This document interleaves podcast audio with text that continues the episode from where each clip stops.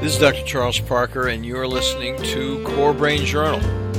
It's a place where I connect both fresh discoveries and interesting different perspectives from advanced mind science with the realities of real people and everyday life down on Main Street. Well, welcome aboard, folks. Here we are, Dr. Charles Parker, one more time at Core Brain Journal, and we have a very interesting guest right in line with a very hot topic that we talk about very often here. We've got a whole vets page on stress and combat stress. We just had a very interesting interview with a psychiatrist who talked about uh, chronic traumatic encephalopathy with, with uh, Hemingway's brain. And today we have very interesting John Kennedy, who is going to talk a great deal about neuroplasticity from an angle that many of us here, including myself, have not heard about before. Welcome, John. We're pleased to have you. Hi, Chuck. Thanks very much. Thanks for having me. So, what we'll do is start with a little word from our sponsors, and then we'll go ahead and get on with a little more thorough uh, introduction. So, first of all, you listeners already know how much we love the reality of data here at CBJ. And today we welcome our clinical friend and new sponsor partner, Direct Health Access Laboratory. They set a new standard for methylation, cryptopyrrole, and copper challenges that directly affect brain function. And remember this, folks if they can serve professionals in Nigeria, they can certainly help you out in Fargo. Stay tuned. More later. And then, in addition, you CBJ listeners also know how much we appreciate detailed improvements of mind care and today we're pleased to welcome a new CBJ sponsor and partner with a deep interest in fresh options to address the complexity of adolescent treatment failure, both nationally and internationally, eh, for residential care and is built TRICARE friendly. The Barry Robinson Center provides a holistic residential care environment that sets children, teens, and families on the path to improved healing. And from personal experience, I know their work with families we've shared a truly different residential experience. More in a moment. Now, let me tell you about John here. John is a pioneer in the field, get this, folks, of applied neuroplasticity. He was originally contracted by the U.S. Marines in 2006 to develop the first targeted neuroplasticity training program to reduce casualties in combat and improve warfighting capabilities. Fasten your seatbelts.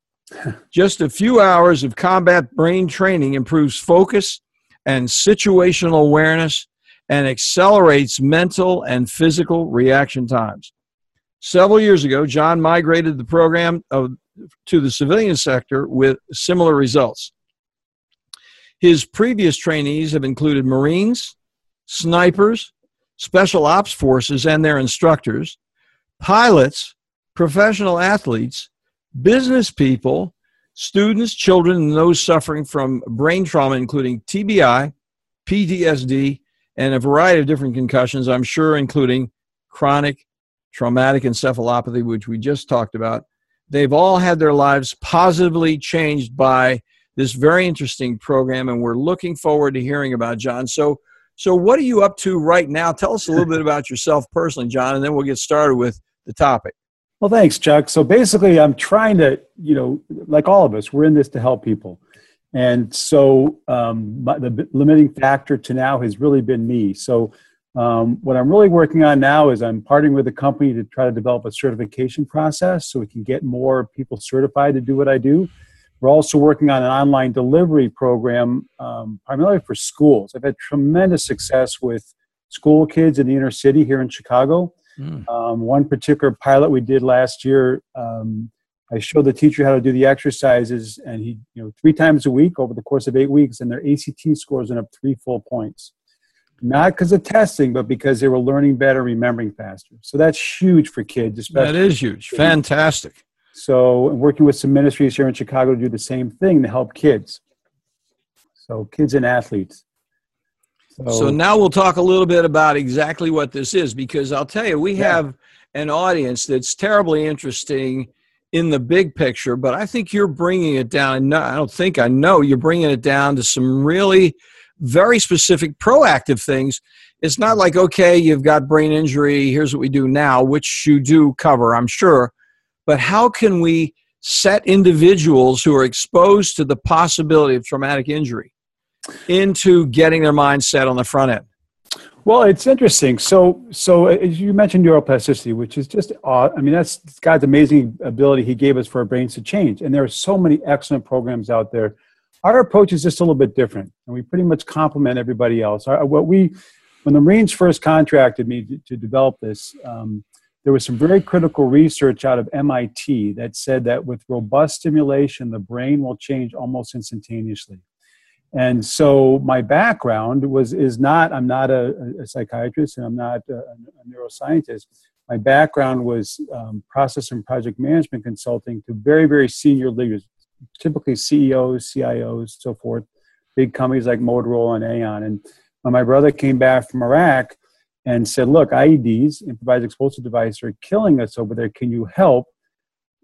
being a consultant, right? There's got to be a way to do this. So if we can make the brain more efficient, the same way I was doing for organizations, and use neuroplasticity as the medium, then maybe if the brain's more efficient, it could think faster. It could actually develop intuition, which is what we can do we found out afterwards. But the problem is, you get in the Marine Corps, right? And if they're, they're not sitting around, you know, like, okay, let's schedule some meetings. It's like, and you've got to embed with these guys for three months to develop the program, which was the most amazing experience for me. I love the Marines. Some of those guys are still my best friends. Um, but experiencing uh, what they were going through during their training while we developed the exercises, um, because we and we, we had to rely on this research out of MIT because there wasn't any long term. There was no long time. So we had to come up with exercises that could change the brain very, very quickly.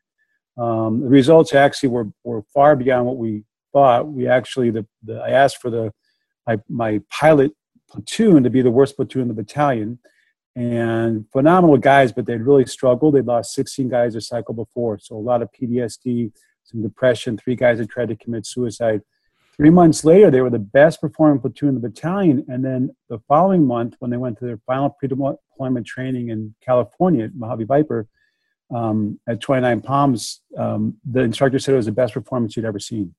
So mm. dramatic improvements, um, and you know, just really, really incredible. But that's that was the very genesis of this. And it, since then, it's been 10 years of continuous improvement, continuous research, and just trying to just take advantage of the fact that with robust stimulation, um, the brain will change almost instantaneously. Just, well, this is interesting. Now let's take a moment because there are some acronyms here, okay. and we get we get with brain studies and core brain. We're we're doing acronyms all the time, and the acronym which was introduced to me when I was reading your material here is CBT. Right, and and so let's break CBT down for those innocents like myself. So we know we're talking about CBT. And then let's talk about how you do it a little bit, if you don't mind. Sure, sure, absolutely. Well, CBT, and so that's why what I've realized as I expand it, you know, most people think of CBT as cognitive behavioral therapy, which is very different. I call it CBT because it which stands for combat brain training, because basically um, that's the genesis of this. It was it was Marines, um, you know, and, and, then you know SEAL snipers and, and those guys pre-deployment, right? We needed to get them at their peak because they have the best training, they've got the be- very experienced, but that missing component really is mental processing efficiency, and that's the piece that we provided. So initially, it was developed to help you know guys stay alive and perform better in combat. What happened, we found, was when they came back um, you doing the same exercise it significantly accelerated their recovery from TBI and, and, and, PTSD and so forth. And so everything kind of around is around you know around combat. So that's where that name came from. Um, but but the, as you mentioned before, the real program is targeting neuroplasticity training to specific parts of the brain that we want to perform better. Now, do you evaluate that on the front end, John? Do you do you actually pre-select people with certain troubles and have them do certain techniques based on those troubles or do you have kind of a larger picture how does all that work it's very it's a great question so basically um, it's kind of a yes and no answer, Mhm. right? So, so our brains work the same. So, believe it or not, uh, the same exercise I use for a Navy SEAL, I use for a fourth grader with learning disabilities. Fantastic. Obviously, it takes Interesting. And the key is a robust stimulation. I, I'm sure your readers have heard of neural, um, um, um, what am I, um, lumosity and some of those digital uh, Luminosity. Yep. and as you know, probably they were fined by the FTC for false advertising. And the reason is that digital interface is not powerful enough to change our brains. Robust stimulation requires all parts of our brain our eyes, our ears, our mouth, our hands, our legs. Um, I don't know if you've ever seen them. There's a diagram called the homunculus. And basically, it's a, a graphic representation about how our brain sees us.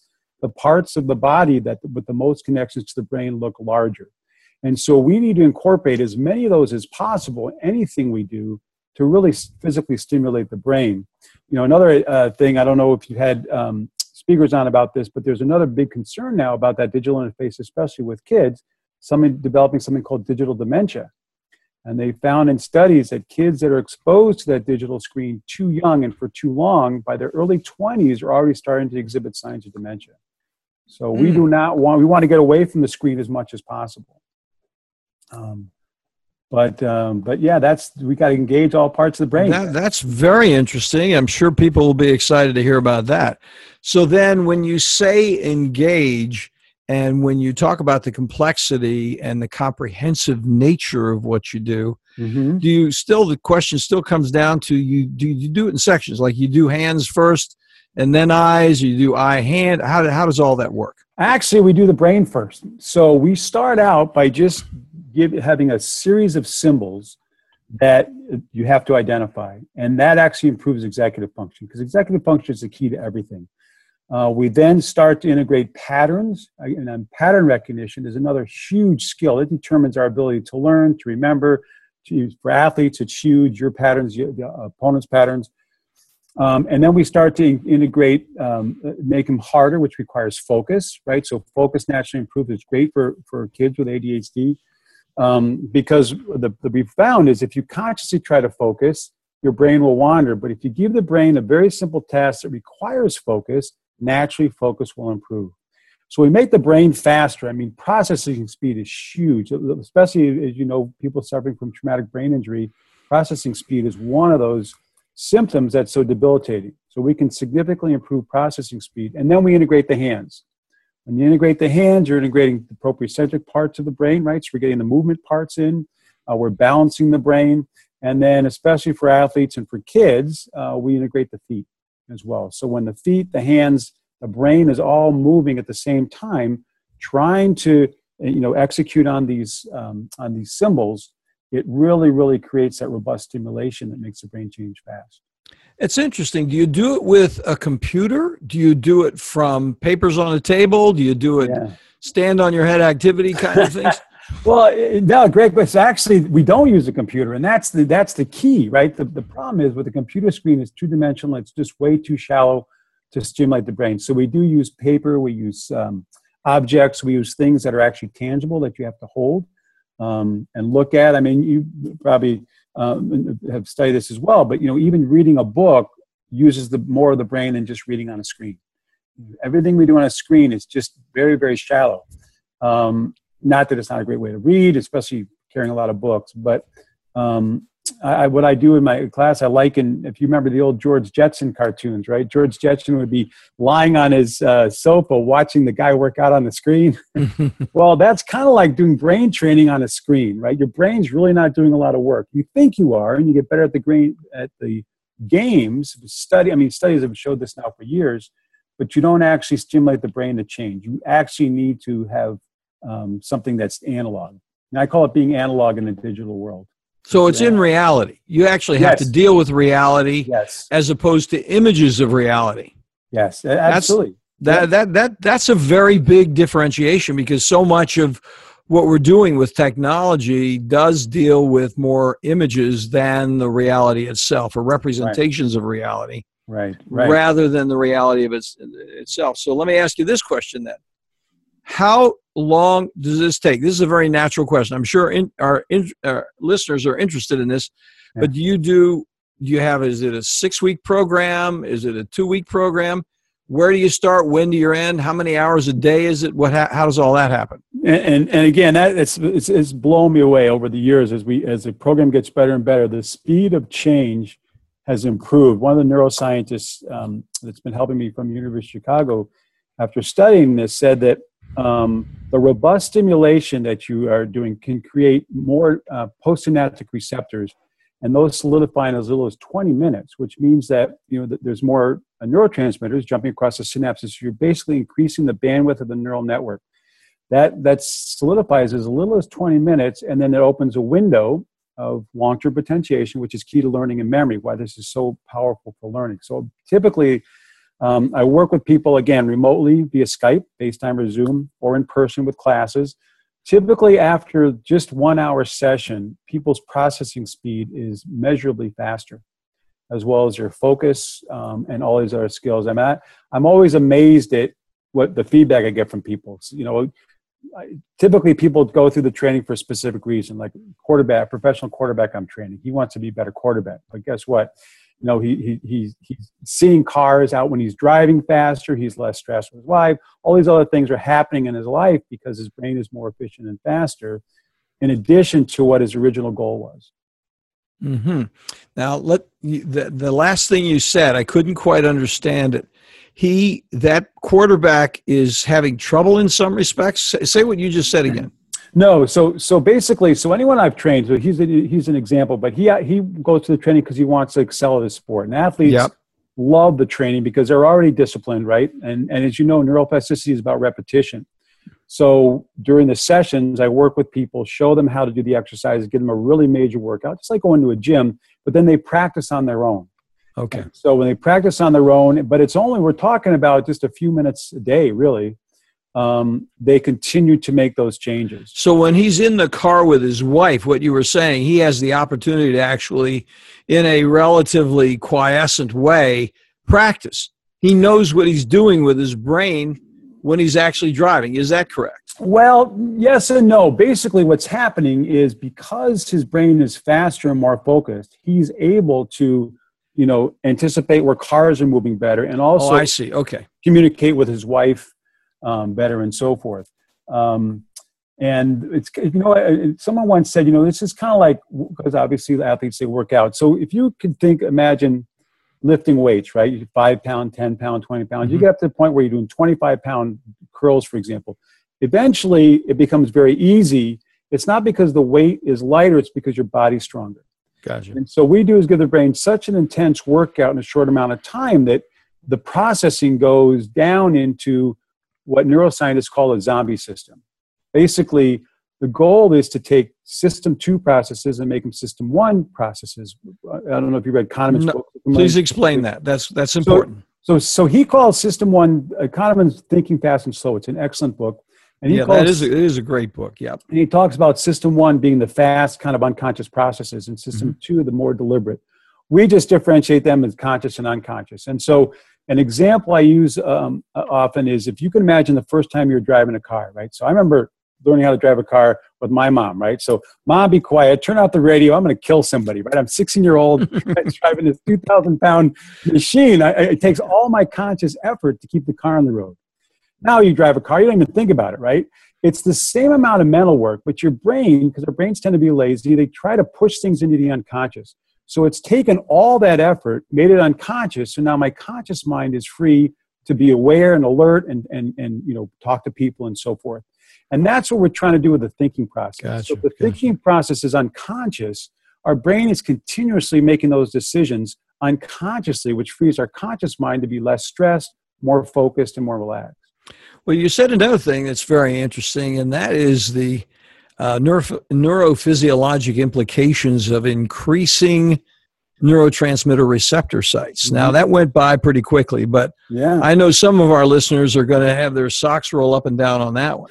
Uh, do, do, you? Is there some evidence for that? That, that how, how does all that happen? What's your well, experience with so it? according to his research, because he that's one of the responses to the external to the external stimulation. So like our bodies you know get stronger when we lift weights our brain responds the same way. When it has to work hard it has to respond to keep up.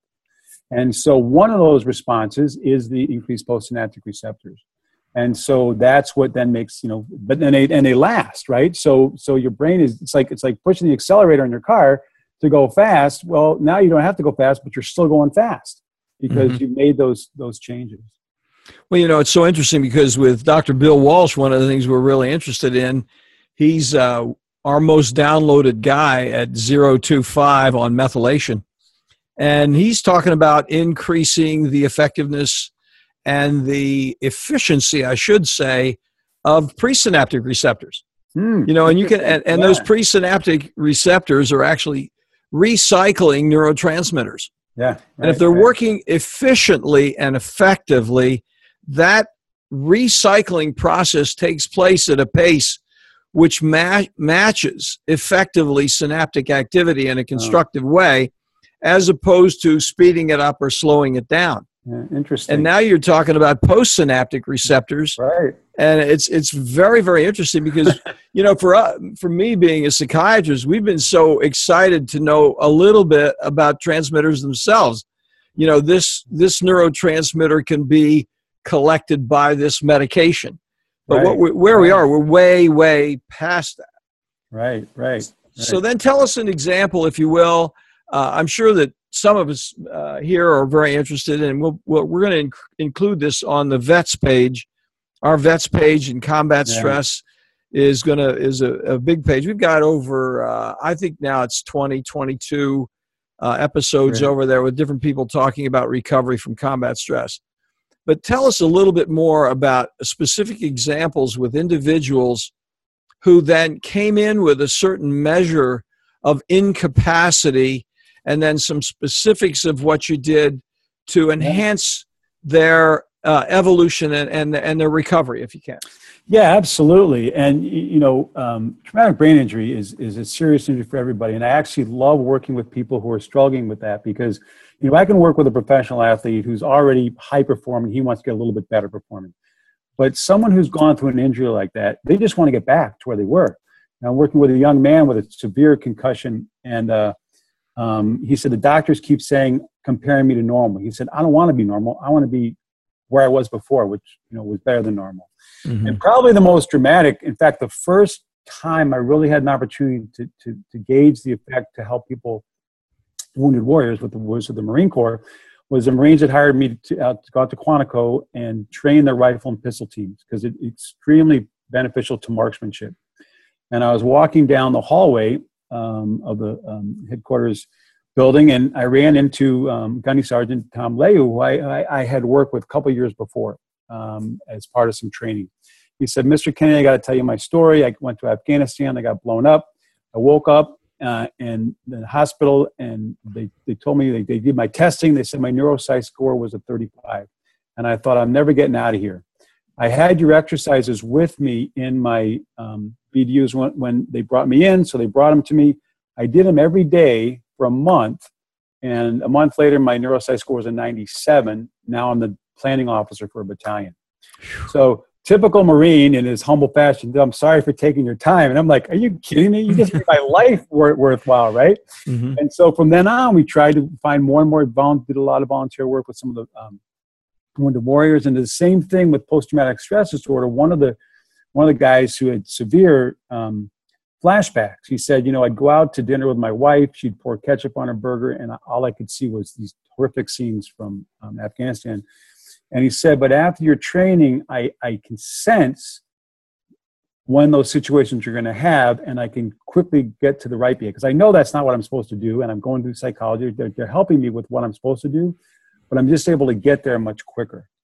Um, and again, this other young man uh, with a severe concussion, you know, very slow processing speed and um, very frustrated with the neurologists at, at where they were um, treating him because they have him write essays and do Sudoku and stuff, which wasn't doing much.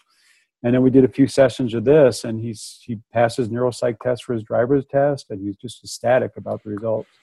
Well, this is very interesting. We're going to take a little break here and uh, have a word from our sponsors. But when I come back, one of the things I want to ask you, which is relevant to so many people, is what's the larger implication of dealing with numbers of people who have these issues?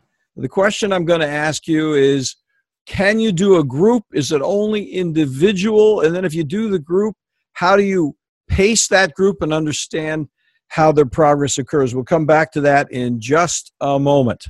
Well, folks, you know as well as I do that psychiatric treatment failure, especially after multiple medication trials and those very, very brief hospitalizations, may prove insufficient to deal at home with the complexity of troubled children and, and those adolescents from 6 to 17 years old. Improved care, those next mandatory steps, should include a more comprehensive approach to address those multiple levels of challenges, from family to peers to school, diagnostically from defiance to depression, on every level for families including military families internationally. The Barry Robinson Center's 32 acre open college like campus in Norfolk, Virginia provides safety and security and clean, comfortable living.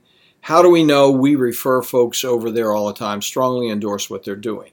So, for further information and informed interview, connect at this page, barryrobinson.org forward slash core.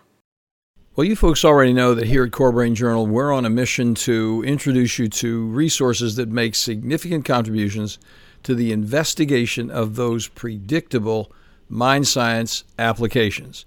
Our colleagues at DHA Lab Group provide a real difference with treatment options for people at every level, from first awareness of mind problems to those frustrating times when even well informed treatment becomes surprisingly unpredictable.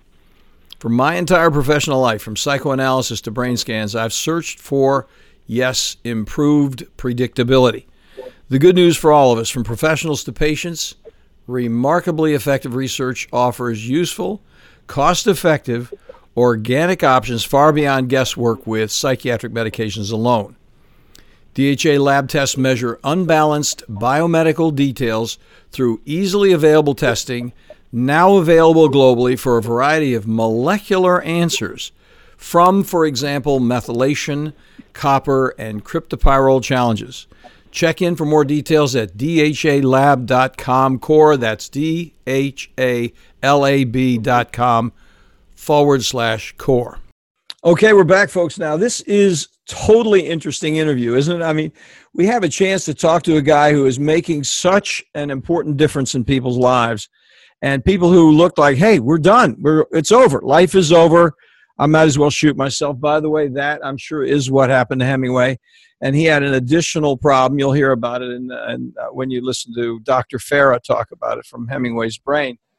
But uh, you know, he came back from shock treatments at the Mayo Clinic and just got his brain blasted apart, thinking mm-hmm. his problem was depression, completely missing uh, chronic traumatic encephalopathy from injuries since he was a kid. Hmm. And uh, he documents brain injury after brain injury in his life. So let's go back to that other question that we had just before we stopped. How do you deal with larger groups? How does how does all that break down, if you don't mind? Well, actually, large groups are a lot of fun because there's actually another dynamic. And I've done large group. I did 110 Marines in a in an old church in Okinawa. I did 150 airmen uh, the National Guard. And when you get a group of people together, there's kind of a synergistic kind of bonding that happens when everybody's working their brains together at the same time because they're fun, they're laughing, people make mistakes, they laugh. And so we can do large groups. Um, someday I'd like to have a thousand people in a room. I don't know how that would work. but because uh, they say everything out loud, right? So it's kind of very energizing when they're going through the, the process. Um, but you're right. You know, so right now, that's one of the reasons we're trying to develop the certification process um, to certify other people how to do this, um, and try to find other ways to, um, you know, just to get it out there to, to help more people. Um, it's it's actually very easy to do. It, it, it, it's something that could be. It doesn't compete with anything else, but it supports things. I've got a marriage counselor in Chicago that wants to integrate it as part of his marriage therapy. I've got other, you know, um, doctors and so forth who are looking at it to maybe add it as a as a complement to the stuff they're already doing. Um, and so, I, how does that work uh, with a group then, John? Do you have them do a task together? How? Yes. So, so the symbols I mentioned that we have these symbols on a piece of paper that they have to identify, and so they all do it together. Um, it's kind of funny. So, I, anytime a group, when I have them together, the first time I do is I have them have them read them off on their own. Um, you know, and they get about halfway down the page and everybody's lost. They're laughing, they just can't keep up. And I do that as an example to show how inefficient our minds typically are because they get distracted, right? They're not focused, they're not, you know, they're not, they lose track. And so after, you know, after 40 minutes or so, maybe even half an hour, depends on how far we get, because we then break it down into smaller groups of symbols and we make the brain work harder. We work in anticip- intuition, we call it cognitively prime anticipation, where they have to anticipate something changing. We work pattern recognition, it improves their focus. So, you know, 40 minutes later, I have them do the same thing and they're all together, all on track, and nobody gets lost. So it's a very powerful um, sign to them that that even that, that hard work is pay, is paying off. Now, the key is we call it progressively accelerated cognitive exertion. What happens is if we give the brain or any of it, we give a task that's too hard, we get discouraged. So we lead them through the program, and each variation is just slightly harder. And so they rise to the occasion. It's great for self confidence, but every time they go, uh, uh, they accomplish something a little bit harder, they feel better. Um, I mean, I've worked with people with depression. It's made a huge difference with them as well. Um, but then they they really feel good at the end. Because they look back and they see how far they've come. Um, and especially if it's as a group, it's like a shared experience. Well, it seems like you're actually changing the way individuals view their world. You could say that, I guess. Yeah, it's a, it's, it's a whole larger thing. Like this is what you thought your world was, but your perceptions yeah. were off. This is what your world actually is, and then because you can see what it actually is, then you can deal with it more effectively. Yeah, well, that's true because you know it, it removes um, you know self-limiting doubts, right? How how often do we do people hold themselves back because they believe they can't do something? So they oh. go through a whole process of it, and you know, and another cool thing is after about an hour, I say, okay, look what you just did, right? If I'd asked you to do that the first time, you would have walked out on me, which mm-hmm. is totally true because yeah. they accomplished something so much harder than they thought they could when they started, and they did it with ease. And so, and again, that's how fast the brain changes, but um, it's very, very empowering. Well, John, I know uh, others in our audience are thinking right now, they're driving their car to work and they're like, oh my gosh, now this guy dropped a hint a couple times about training.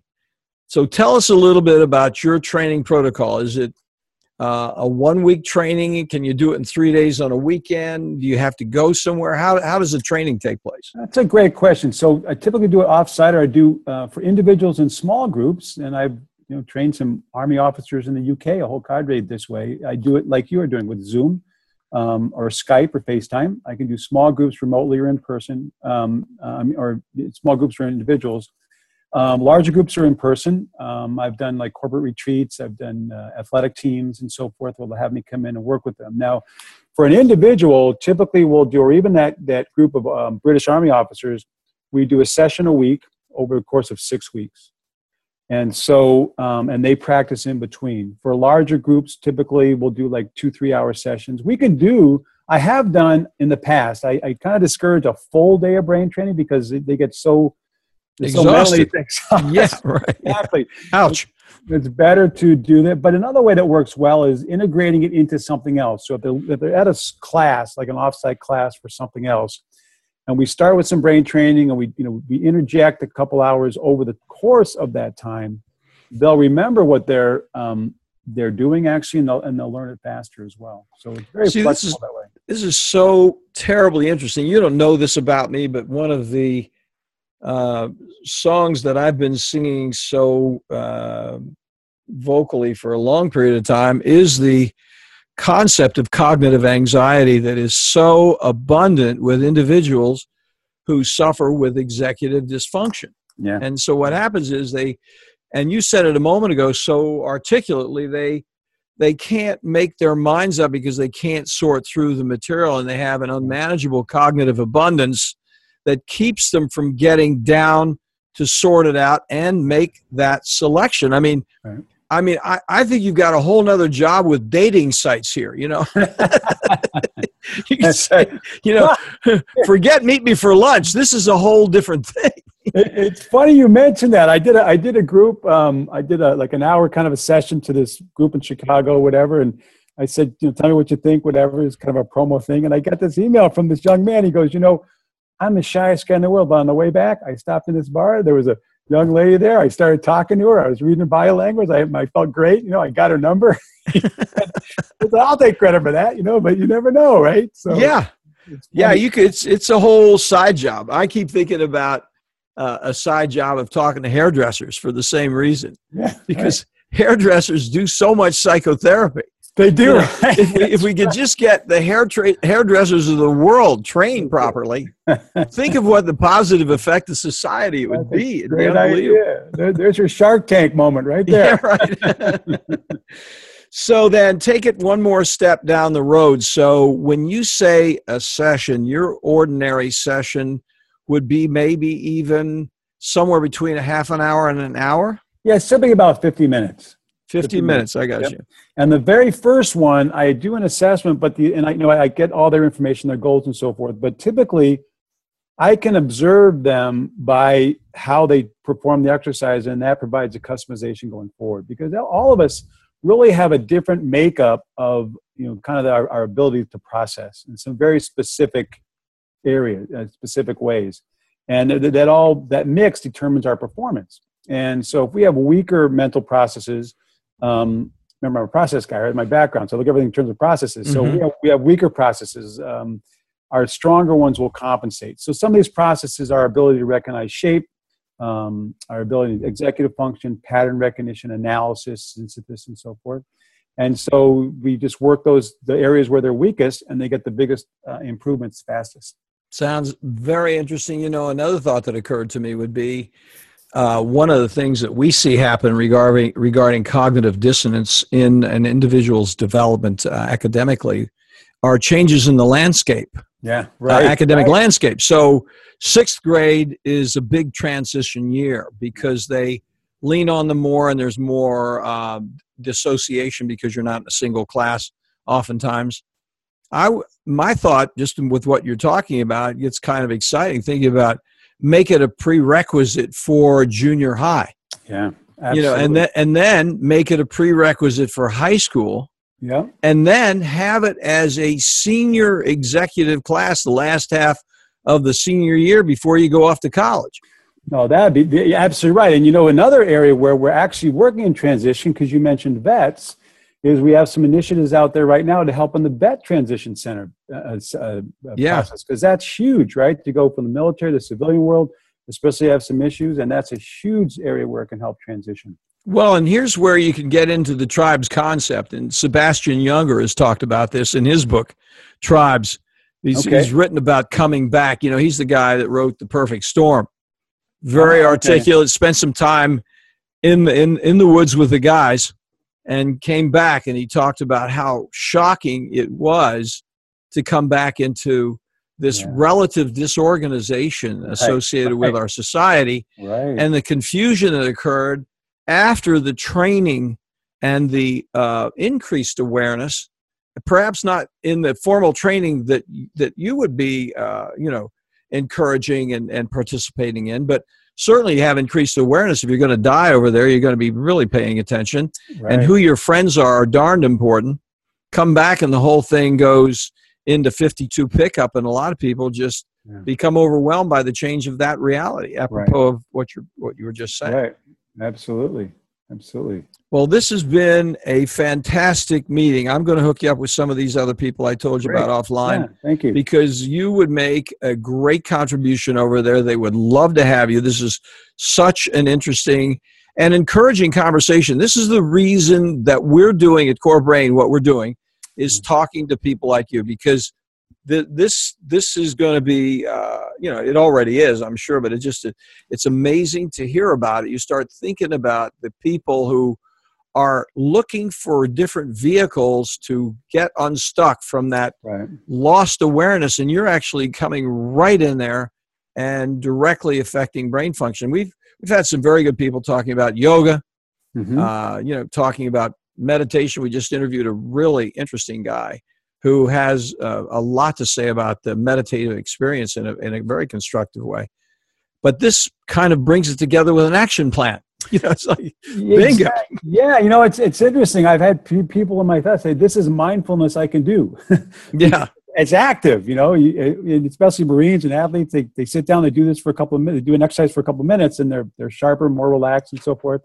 Um, and it complements those. Others. Those are excellent programs. It just complements those. Well, listeners, I'm going to tell you, uh, it's been really nice because John Kennedy has given us a PDF, Combat Brain Training, Ultimate Mental Performance Accelerator for Elite Athletes and Combat Brain Training Mental Recovery Program. This PDF is going to be downloadable down below in the show notes. So jump on the show notes. Furthermore, we're going to have links to John's website and training over there. So, John, before we wind up, why don't you leave that with us so people know where to go if they don't get to the show notes? Yeah, absolutely. So, our website is www.combatbraintraining.com.